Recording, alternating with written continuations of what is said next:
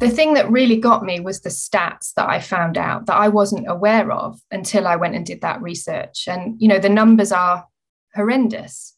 Um, 800,000 people a year die by suicide. And that's just the recorded numbers. Like it's actually going to be higher than that. So I guess where I got to was I think about, you know, across the world, there's in, in almost every manufacturing organization and lots of service organizations as well, there's CI, CI teams, the CI people who, um, you know, had trained in these different techniques. And if we can just get them to tweak their focus to focus on people and how we can help people, then maybe we can we can help people with this issue. You know, maybe we can apply some of those skills in a slightly different way. Hi, everybody. I'm Elisabeth Swan.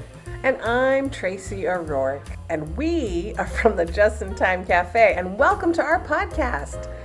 At the cafe, we wrestle with tough questions, talk to thought leaders, discuss great books, and get insights from Lean Six Sigma practitioners. We let you in on helpful apps, bring you the news, and challenge the status quo so you can build your problem solving muscles. Hey, Elisabeth. So, what's on the cafe menu today? Um, it's a great day, Tracy. Today's highlight is our interview with Gemma Jones, one of the founders of the Kata Girl Geeks. Gemma has developed a way to mobilize continuous improvement practitioners to help underserved and at risk members of society. And she's going to share it for the first time ever with us today. Next up, it's an app that helps you do more by doing nothing. And for Q&A, we asked our problem-solving community how they escape the impulse to compare themselves to others and they all told us they were better than us. I, am kidding. they gave us some great techniques to avoid the trap of compare and despair and to focus on our own you know crucial work and that makes it a great day at the cafe tracy absolutely up next is hot apps yes tracy today's app is called calm it's an app that helps productivity by helping people do nothing. What'd you find out about it?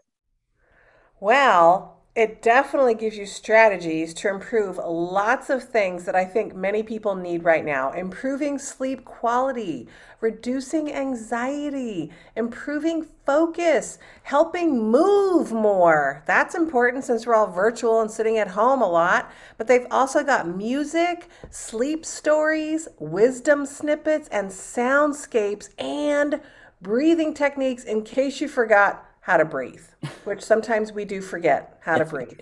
And in today's world, who couldn't use strategies for less stress, right? Oh, yeah. So now the Calm app has a business segment. So organizations can help make mental fitness the newest employee benefit. They have a Calm blog you could sign up for and webinars you can attend. One webinar title was Mental Fitness for the Workplace Building Resilience in Uncertain Times. Sign me up for that one. Uh, the timing of things varies on this app too. There are some things that last only 10 minutes, some 30, and some 45 minutes. So there's, if you only got five minutes or seven minutes, they'll probably have an app that you can use and you probably very much need. Uh, so there's lots of options for signing up too. You can sign up as a student for only $8.99 a year. Or if you think your family is really frazzled, you can buy a family plan for 99 bucks for six people. That would include my dog. For business, you can get packages from 5 to 100 people or 101 people plus. For five users, I looked it up, it was about 60 bucks a person per year or a total of $292 for business application. I wasn't able to get pricing for users over 101, but it has a few more features that seem to be included in that that offering like webinars and events that you could attend. So I also use this app too. I attended a series of sessions on how to meditate with Jeff Warren that I really enjoyed. And I have to be honest, before that session, I didn't think I could meditate. I didn't think I really was good at meditating, but it gave me confidence. So, what did you discover, Elisabeth? I've actually got this app on my phone. I was using it daily for a few years, but I fell off the wagon a few months ago. So I'm I'm really glad you suggested featuring it since this is going to jumpstart my practice again. And I got into reading it. I got into it after reading a book that was called something like The 15 Habits of Super Successful People, one of those. and the author had interviewed all these titans of industry and found that most of them had some kind of daily meditation practice. And the author confessed that he had no idea if it worked, but he was resolved to meditate if all these other successful people were doing it. So I, I was intrigued, but I find it really useful personally because I am an impatient person, as you might have experienced, Tracy. nah. Nah, my impulse is to jump into action. But if I take the time to meditate for just 10 minutes, it helps me focus. I do a better job of approaching my day with clearer intentions. And the analogy I'm going to give you is that my instinct can be to see my work as a laundry list of to dos. But if I approach it like that without enough thought, then the laundry is all going to come out pink. Right? so I use the Daily Calm app featuring uh, Tamara Levitt. She does the Daily Calm, and she's got a different focus every day. She got you to sit, sit up straight, close your eyes. She guides you to stay silent, and then she delivers a mini lesson. And sometimes those lessons spark ideas and get me writing. Um, the app also has sleep stories that you mentioned. So you, you can have you can use those to have someone kind of talk you to sleep. The the voices are low and slow. And I tried those when I couldn't sleep because I was taking steroids to combat poison ivy. I had a ridiculous case of poison ivy. And I was so wired that I figured maybe the, a sleep story would help me. So I listened to people like, I tried them all, just so you know. I listened to people like Cillian Murphy, and he talked about, you know, crossing Ireland by train, and his voice was like that. But it only made me want to book a flight and go touring Ireland. I was lying there planning my vacation instead of sleeping. So do not doubt the power of steroids. So Calm might not be powerful enough to combat steroids, but it can wholeheartedly endorse the Daily Calm app. That that really works. It's just 10 minutes. It's all I needed to, to get that focus. So back to the business plan, it's a great thing to offer employees. You know, how wonderful to help people practice uh, and encourage staff to approach their day and their jobs with more focus and less stress. And people are more productive and have better sense of well-being. Uh, and what's better than that? Absolutely. We'll include the link to Calm on the podcast post on our website so you can check it out. I'm Elisabeth Swan, and you're listening to the Just in Time Cafe podcast. In a short while, you'll get to hear our interview with Gemma Jones. Next up, it's an issue we pose to our community. There's a great quote Comparison is the thief of joy. And although I can't find agreement on the, who the author of that quote is, it really struck home. It's talking about envy and jealousy. And those are intensely human responses, and they feel horrible. And they can stop you from doing what you need to do. You get wound up and thinking that everyone except you has figured everything out. So it paralyzes people, you know, they struggle with feeling less than. You know, as much as we get intellectually that comparison is pointless, we still risk, you know, that knee jerk self pity when somebody else is doing well. social media means we know when people are doing well. And this got me thinking of my late stepfather's story he told about attending his 35th Harvard reunion. And he's in the buffet line and he overheard two classmates. And what he realizes is that they were discussing their gigantic six figure salaries. And then he thought and he realized every single member of his class made way more money than he did. And then he smiled and he said but i could still kick all their asses. So i love that story for so many reasons. He was funny and he had been a stellar athlete. You know, he was invited to join, I think, the Baltimore Orioles farm team. He didn't do it, but so there's some truth to that joke, which is essential. But more importantly, he his ability to laugh at himself in that moment was part of what made him a great man. You know, standing there in that buffet line, I think he felt pangs of regret. He made very little money in his life, but he left a stunning legacy. He dedicated his life to co founding and running an alternative reform school he called himself a professional father figure, and he was. He's also a great father. And he helped a lot of young men turn their lives around. There are books, TV specials, lots of accounts of his impact, and he did all that. But he was human. And the option to give in and compare himself to people who made more money was always there. But he chose to kick its ass instead. And that kind of feels like a great lesson. If we look, we can always find someone better than us, and it can stop us from doing our own great work. So we asked our community, how do you escape the impulse to compare yourself to others? And here's some of what we heard. Uh, Karyn Ross, author of The Kind Leader and founder of the Loving Kindness Project, said when she was in her first year of university, she had a revelation. Everyone has a different job. Each of us is having our own unique purpose. Uh, you know, she doesn't compare herself to others since other people's jobs is not the same as hers. And she sees us, our parts that are not singular. It's more like puzzle pieces. You know, if we do our part, then the puzzle, you know, if we don't do our part, then the puzzle won't be completed. So there's no need to compare ourselves to someone else. What we need to do is understand our specific purpose, work on fulfilling it, and help others fulfill theirs. And I like that idea that we're puzzle pieces, right? And that we we pay attention to others, but to know how the puzzle works, which is kind of nice.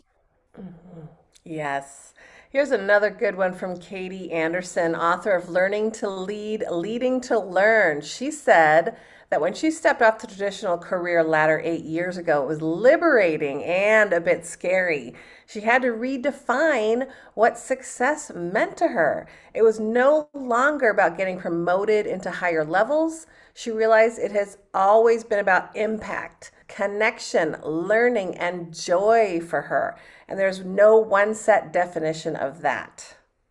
It also reminded her of Isao Yoshino's experience that she shared in her book, Learning to Lead, Leading to Learn, about how he changed his mindset and created a positive experience by learning to compare self to self, not to others, and to pursue personal excellence in whatever that may be, not as compared to others kind of like golf. We always are, you know, comparing ourselves to golf. And you know, your story about your dad, it reminded me that, you know, as moms, we do that too. We sometimes compare our children or we hear about other people's children being successful. Mm-hmm. And then, you know, we have this, the, you know, comparison is the thief of joy. And I'll never forget one time I was talking with two of my mom friends and they were talking about their kids and how smart they were and that they did this thing and there's reading these awesome books. And I, and I just looked at them and I go, well, you know, my son right now, he likes to freeze things, you know, like put him in water and, and put him in ice and put him in the freezer and big, make big, really,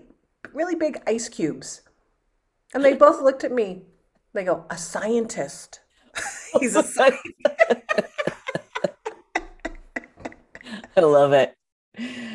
It's so easy to do the comparison. Here's some good guidance on that same thing that you just mentioned, Isao Yoshino say, uh, uh, comparing self to self, right?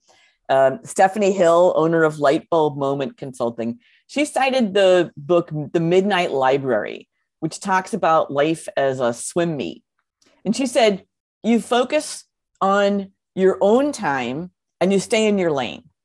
If you turn your head to find out where other people are, you'll slow down. You'll well up with some kind of unproductive emotion and you'll fall behind the goal you set for yourself. And I can visualize the swim lane, can't you? Absolutely. You know that looking at others slows you down. So here's another great reminder from Jamie Parker. She hosts the fantastic podcast, Lean Leadership for Ops Managers. She said that even as folks read the responses to this post, it might be automatic for some to think, oh, look, she overcame this problem, or she doesn't compare herself. I wish I was like that. essentially, falling into comparison, reading comments about how folks escape the impulse to compare. So that's such a keen insight. So if you're listening to this, don't think for a second that we are above the impulse to compare ourselves to others. We all fall victim. We do. So here's one from Dwight Harris Jr., an operational excellence speaker. He had a slight twist on the idea of having to focus on our own efforts and our own accomplishments. He sees that slight comparisons are necessary to ensure there's no bias or inequities. He sees that 90% of the focus needs to be on your own efforts. He cautioned that we should still take care about other people along the way that we should still care about other people along the way. We just need to compartmentalize. Nice, Tracy. These are powerful emotions that can keep us from bringing our own special sauce into the world. It helps to acknowledge that we all do it so we can rise above it and get back to doing what we do best, right? Yes, absolutely. Thank you. I'm Tracy O'Rourke, and you're listening to the Just in Time Cafe podcast. We host these monthly, so you can go to the www.jitcafe.com and go to our podcast page. Coming up next, it's our featured guest, Gemma Jones. Elisabeth, why don't you tell our listeners a little bit about Gemma? I'd love to, Tracy. Uh, Gemma started her career in engineering and quickly found a passion for improvement she spent 20 years in manufacturing and R&D across numerous industries. Then in 2018, she left employment to build her own business, which is called Spark Improvement. She's also the co-founder of the Kata Geek Girls, a free exchange community working to expand the practice of Toyota Kata among women. Gemma's mission is to help organizations be the best they can be through a combination of lean thinking, Toyota Kata, visual facilitation, and experiential learning. Gemma is based in Cheshire in the UK.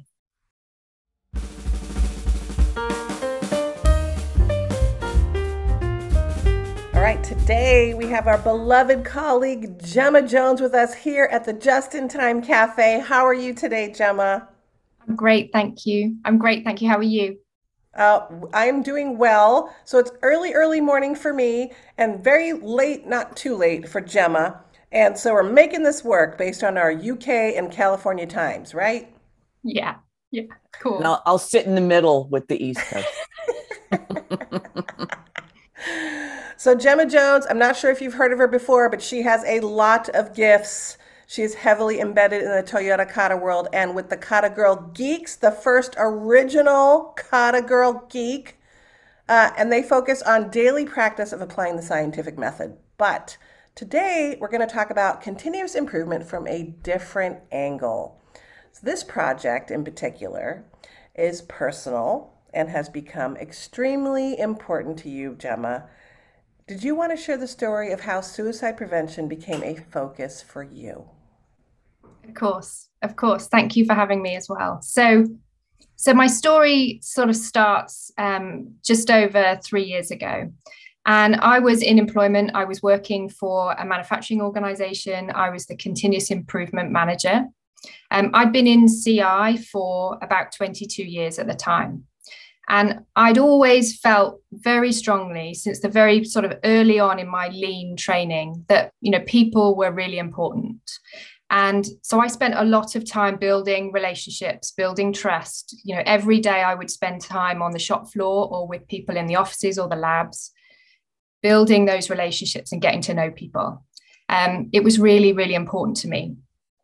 And about uh, so about three and a half years ago, I was working with a close colleague, uh, with a colleague who was a supervisor of part of the production area. And he was very passionate about continuous improvement, very passionate about helping his people solve problems, about empowering them to, you know, solve their challenges. And he and I were building a problem solving training course together um, that we were going to deliver, first of all, to, to a team, including him. And then he wanted to take it on and sort of develop it further with his people. And so we'd spent about six months developing this problem solving training module um, with practical aspects, you know, where they would go learn and, and kind of practice through those problem solving steps. And it came to the day of the training when um, when I was going to deliver that training to him and to some other people. And he pulled out of the training. He came in the office and said, you know, I'm far too busy. I've got so much going on. I'm really stressed. I can't come to the training. And at the time I thought, you know, that's that's really odd. You know, he's been really passionate about this for six months. I know how excited he was about this day, but I can see he's a bit stressed. So I, you know, I'm gonna, I'm gonna leave it. I'm not gonna, you know, I'm not gonna go after him. So so that happened. We delivered the training. He and I chatted about it. You know, he seemed all right. And then three days later, I came into work to find out that he had died by suicide. Now, you know, it, this was a huge shock. I knew I knew he was stressed. I didn't know he was that stressed. I would have said there was 20 other people on site who were who were more stressed than him. You know, this this floored me. Um, and you know, none of us none of us really knew what to say or to do. Um, we sort of all of a sudden you've got to you know somehow respond to this and look after people. There were people there that had known him for many many years, um, and were obviously really affected by it. And so I started, I realized that the level of my incompetence, I didn't know what to say. I didn't know the best thing to do. So I I started Googling, I started doing research, I started, you know, looking up different resources on the web, and there was lots out there. But um, and basically what I learned is is just just go and listen to them. You know, you haven't got to give anyone any answers at this point. They're grieving. Just go listen, just go talk to people the thing that really got me was the stats that I found out that I wasn't aware of until I went and did that research. And, you know, the numbers are horrendous. Um, 800,000 people a year die by suicide. And that's just the recorded numbers. Like it's actually going to be higher than that. Um, it's twice as many as die by homicide. You know, we're all scared of murderers and stuff going on, but actually, twice as many people die by suicide. And that's one every 40 seconds. Like this is it's it's it's a crazy number and it floored me. If you're a man under 50 your most likely cause of death is suicide. And i came home to two teenage boys and a husband thinking you know i've been worried about you in the swimming pool or crossing the road or having an accident whereas actually that's not necessarily what i need to be worried about so so I sort of uncovered all of this information that I didn't know anything about, and I realised, you know, there's lots I could do to be better here. Um, and the way I felt at the time, and you know, I, I guess I still do, but at the time I was floored by a sense of guilt and shame that you know he didn't come to us, that he didn't talk to me. I'd worked pretty closely with him for six months, and you know, I had no idea, and I felt very ashamed. And a lot of people at the time kind of said to me, you know, there's nothing you could have done. You know, he'd made his decision. There's nothing you could have done. And at the time, I, I just couldn't accept that. I couldn't accept that, you know, this was just a done deal, that there was nothing anyone could have done to help. So one of the things I then did was I went and did a mental health first aider training course, a two day training course. I did that in my own time um, it wasn't a large outlay, it was fairly reasonable training, but it was incredible. And what that did was give me the, the training and the knowledge so that I could respond better, so that I could notice the signs in people and so that I could respond better. And I learned about signs and symptoms. I learned, you know, lots of things about different mental health issues, but particularly, obviously, the suicide part of it was very close to my heart. Um, and one of the things that they taught us is that, you know, suicidal thoughts are, are usually temporary and they're usually based on unclear thinking. And what it got me to thinking about was, you know, as CI practitioners, a lot of what we do is about bringing clarity to thinking. It's about helping people think more clearly, to make decisions, to overcome challenges, to overcome obstacles. And it made me think that, you know, um, there's a lot of tools and techniques that we use in CI that actually could help individuals. Um, I learned on the training that actually asking someone directly about their intentions can actually lower their anxiety to the to the point where actually you know they may not follow through with it. Um, just helping people to get to talk to talk through their issues and their concerns, you know, can give them the support they need to be able to carry on. So I guess where I got to was I think about, you know, across the world, there's in, in almost every manufacturing organization and lots of service organizations as well, there's CI, CI teams, there's CI people who, um, you know, have trained in these different techniques. And if we can just get them to tweak their focus to focus on people and how we can help people, then maybe we can we can help people with this issue. You know, maybe we can apply some of those skills in a slightly different way. Wow, that is very powerful, Gemma, and I'm I'm sorry you had to experience that. What a powerful experience and just you shouldn't be shamed. You should not feel shamed. I know you do, but it's it's hard to see the signs. I, I think about what you just said and there have been people that I could have thought, wow, are they, they seem very stressed. Are they on the verge of doing something terrible that I, you know, it has never happened to me, but I, there are people around me for many, many years that I, that could have happened. Um, yeah. So I'm very sorry you had to deal with that. Yeah. And, but what really strikes home, Gemma, is that you saw the roots of how you could be helpful in your continuous improvement practice. Mm-hmm. You saw that listening, right? And you are solidly based in respect for people. Obviously, that, as you said, that was all about your relationships. But this drove you, I think, uh, toward the more of the listening and, and as you said, getting that clarity. So now you've you've built a guide for continuous improvement practitioners to use their skills in suicide prevention, which is a really bold and generous project. Obviously, this is a project of the heart. But but given your numbers, this is an incredibly critical project. You know, you're talking about double the rate of of homicide, which candidly I did not know. So what I want to know is what did you use?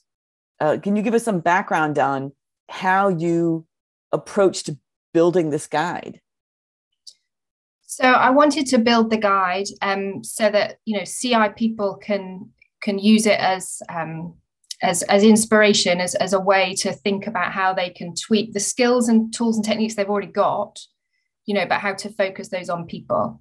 So I I just I kind of threw loads of stuff at the wall, if I'm honest, um, and I've and I've I've organized it so hopefully it makes sense. You know, there's sections about you know how to listen, you know how to listen well, which a lot of us in CI will know already, but um, you know just some focus and some tips around that. You know, good questions to ask, um, and again, you know most CI people probably done a lot of that already in terms of you know not giving the answer but asking the questions instead. But there's some I've tried to give some advice around that. Um, there's also some pieces around you know making stuff visual because one of the things i do think is that we we could encourage people to talk more about their feelings um, about you know if we can get people to talk about their feelings with relation to non personal emotional things like hey we're doing a process map on you know we're, we're drawing up this process map. Let's talk about how you feel at each stage. Like oh i feel angry there. Why? Oh because i have to walk you know the, the length of the of the warehouse to go get that tool when i shouldn't have to. It should be here. All oh, okay. What about here? Oh i feel frustrated there. So if we can get people to talk about emotions and feelings in those areas then maybe they'll be more inclined to talk about emotions and feelings when it really matters so i like to to do that. You know my method of of talking about feelings and process mapping is about making things visual and teaching people how to draw faces with emotions on for example. So you know just drawing a face with a swirly line above the top and you know a kind of a frown that's frustration. And if you can get people to start thinking in that way um, I think that can be really helpful. So that's an example of one of the tools that I've got in the resource is kind of a guide in how to help people maybe make their feelings more visual when you're doing that kind of mapping work. That's great. That's really great. Um, and that uh, reminds me, or that sort of sparks what you've got, and that you designed this before you got into this project, is the change curve. Yeah. Uh, which you've beautifully illustrated. And I think you're touching on it now. But I look at it and I think, oh, well, mm-hmm. that's applicable to this topic, but I know you built that before you em- embarked on this project. Yeah, the, the change curve, or my version of the change curve, because it's kind of a combination of, of other other things that are out there. And I've I've been using that um, I've been using that for years, you know, 10, 15 years. And it's a it's something that I show to people whenever we start any kind of change activity. And it's sort of showing how people move through different phases and different emotions, and that's completely normal. Um, and it's kind of a an indicator that hey, change is going to happen because that's what we do. That's what we're here to do, and different people will cope with that differently. And some people's change curve is very deep. You know, they get really affected by it. Some some is very shallow. Some people are up and down. All the time. But the point is, you know, I'm trying to prompt people to look around, notice the the signs from other people, notice the signals, and think about how those people are feeling. Uh, whether you're their leader or their colleague or they work, you know, you work for them, uh, we can still we're all humans at the end of the day and we can use that to sort of as an indicator and i use it with companies as a visual you know whereabouts are you on that curve right now because sometimes it's easier for people to talk about that than to say you know actually i'm feeling pretty rubbish right now. You know you can actually use it as a visual. They can use a finger to point this is where i am.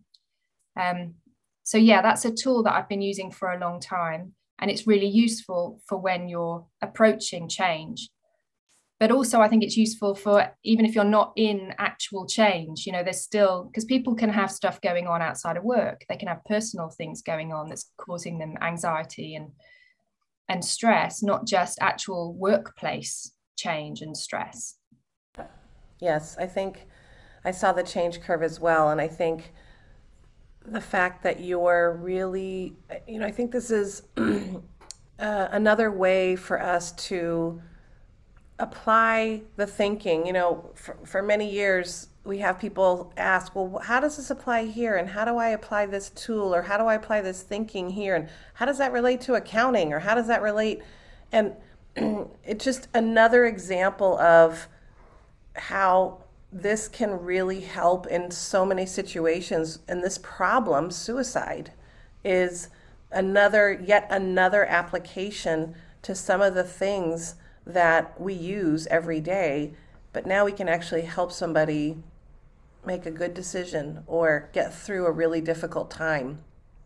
Definitely. And, you know, I saw this change curve as well. And, you know, I have, you know, uh, I was going through a significant change last year, and I'm like, "Yep, I did that." right? And you know, I sometimes go back on the explore curve, little back into the into the this the the valley there, but uh, but it does help. It does help to recognize that it's a pattern and it is normal, and you know, somehow that makes it like, oh, this is this is something that everybody experiences, and and you know, how do we get through it? So, what are the steps that people can take to become more aware of or help others who are experiencing stress? What are some other things? So, there's a there's a link on the on the resource board that obviously I'm going to share the links with you to share with everyone. But there's a link on there to some training, a 20 minute training module you can do with the Zero Suicide Alliance. They're based in the UK, but the training is open to anyone across the world. It's a 20 minute training module that helps you be able to respond better if somebody tells you or if you suspect that someone is suicidal. So, number one, you can start there. It's 20 minutes, have a cup of coffee, go through that training module. It's some really great examples of situations you could find yourself in, and it gives different, you know, different scenarios um, it's really cleverly done, and I think it's a really good starting point. Um, another thing people can do is mental health first aider training. Like I did a two day course, um, and it was it was really eye opening. And obviously, that's not just about suicide; that's about all mental health. And I would say, actually, all of this is appropriate. It's, it's not just about reducing suicide, although that obviously that's particularly important to me. But it's about people with any kind of mental health issue. And I read some stats today that said that in the UK, one in six adults meets the criteria for a common mental health disorder. That's one in six people are living with a mental health issue. In the US, it's one in five. So if you think if you if you work in a company of of 100 people, say your company's got 100 people in, between 16 and 20 of those people have a mental health issue. And this is what I mean. You know, every company um, has for physical first aiders. And a lot of companies are now starting to have mental health first aiders. But in my experience, a lot of those mental health first aiders sit within the HR team or the health and safety team, which that's great. And I'm sure they do a wonderful job. But I also know of a lot of people who, if they had a problem, they wouldn't go running to HR. And this is, you know, I strongly believe that we've got this army of CI people out there who've who've spent the time to build relationships, to build trust. You know, people as a as a CI manager, I often didn't have any direct reports, but I would be working with people across the whole organization. And they would come and talk to you. They would tell me their deep dark secrets. You know, they would share with me the, the way they things that were going on. And I think so I think there's a you know there's a potential to to unleash some more energy and some more support for people across uh, so many organizations.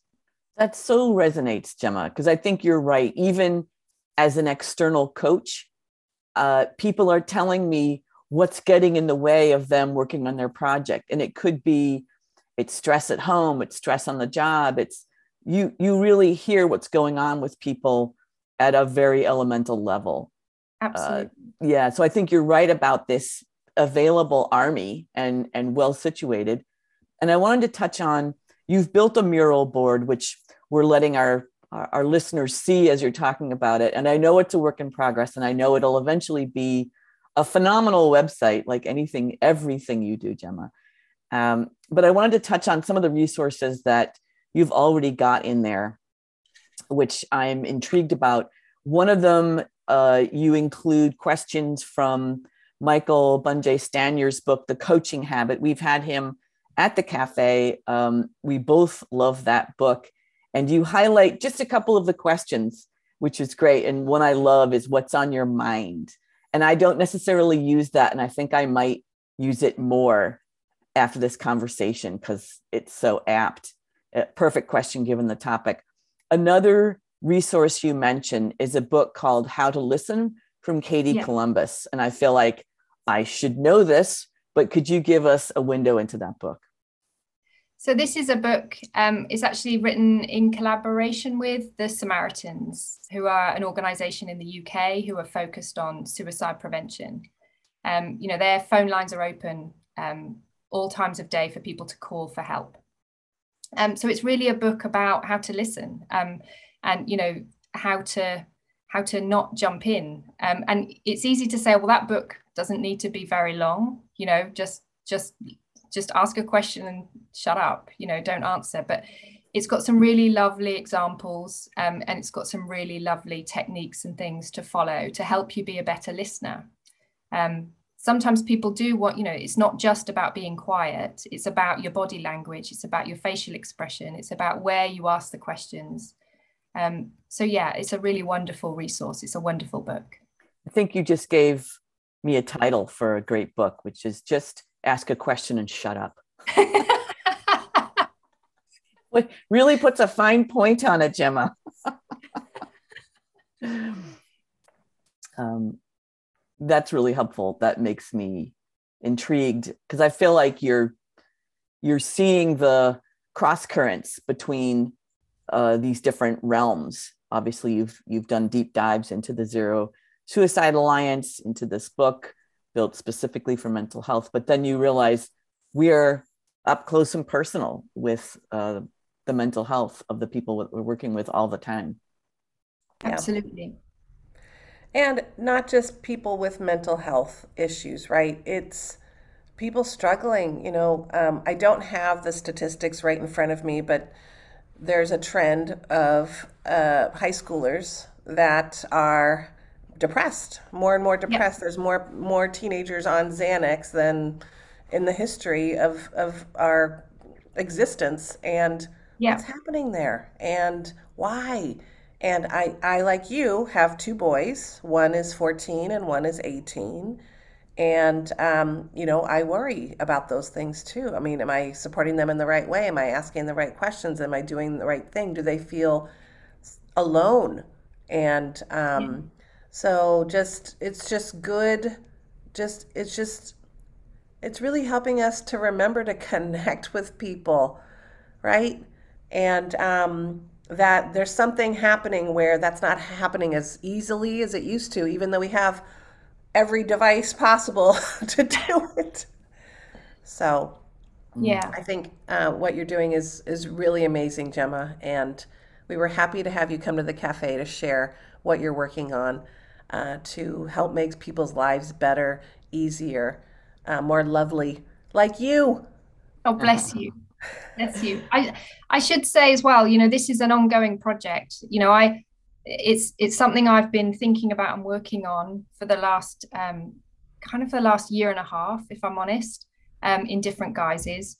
But I've got to the stage where I can't wait for this to be perfect anymore before I do something. So that's why it's, you know, it's a mural board. It's not a website yet. That's why it's, you know, I'm iterating, I'm experimenting and you know i want to hear from people so i want to if, if it's useful um, if there's something else i could add you know i'm i'm really interested to know um, i didn't want to yeah i didn't want to keep going without putting something out there so this isn't the finished product and it's going to develop over time but i really think there's a there's a chance here to make a difference um, and for those people that you know that think suicide is is unusual and you know isn't isn't going to touch them you know, a, another stat that I just want to drop in is one in five people will at some point in their life have suicidal thoughts. Mm-hmm. One in five people. Yeah. So, you know, look around you, look at the people you're working with, whether they're, you know, inside, whether you're inside a company or you're an external provider, you know, there's there's people there who who need help and who want someone to listen to. And and I think CI people could provide some of that answer. Well. I'm excited for this.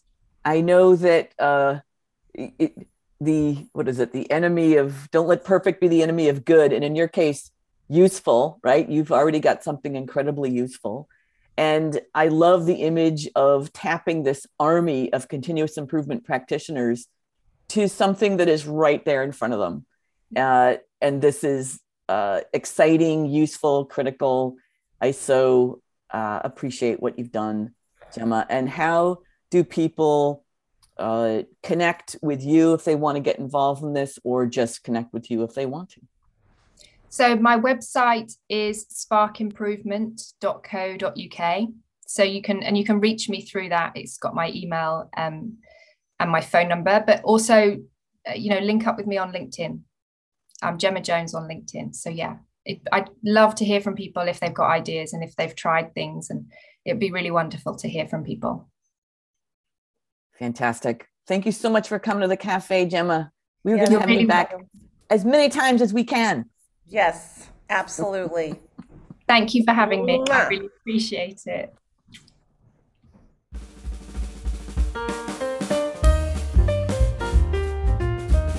Be sure to register for our February 24th 24th webinar with Lean Six Sigma Master Black Belt Amanda Zimmerman. She's going to talk about how to make projects much easier and continuous improvement much easier for people to apply. We can always use some insights around that. Amen. I'm looking forward to it. Amanda recently moved to New Zealand. It's going to be our first New Zealand presenter. yes, I love it. So we are thrilled to have your company. The Just in Time Cafe is a great place because of our fabulous community, and I wish I could hug them all at the same time. True, Tracy. Me too. Join us next month for your jolt of lean caffeine.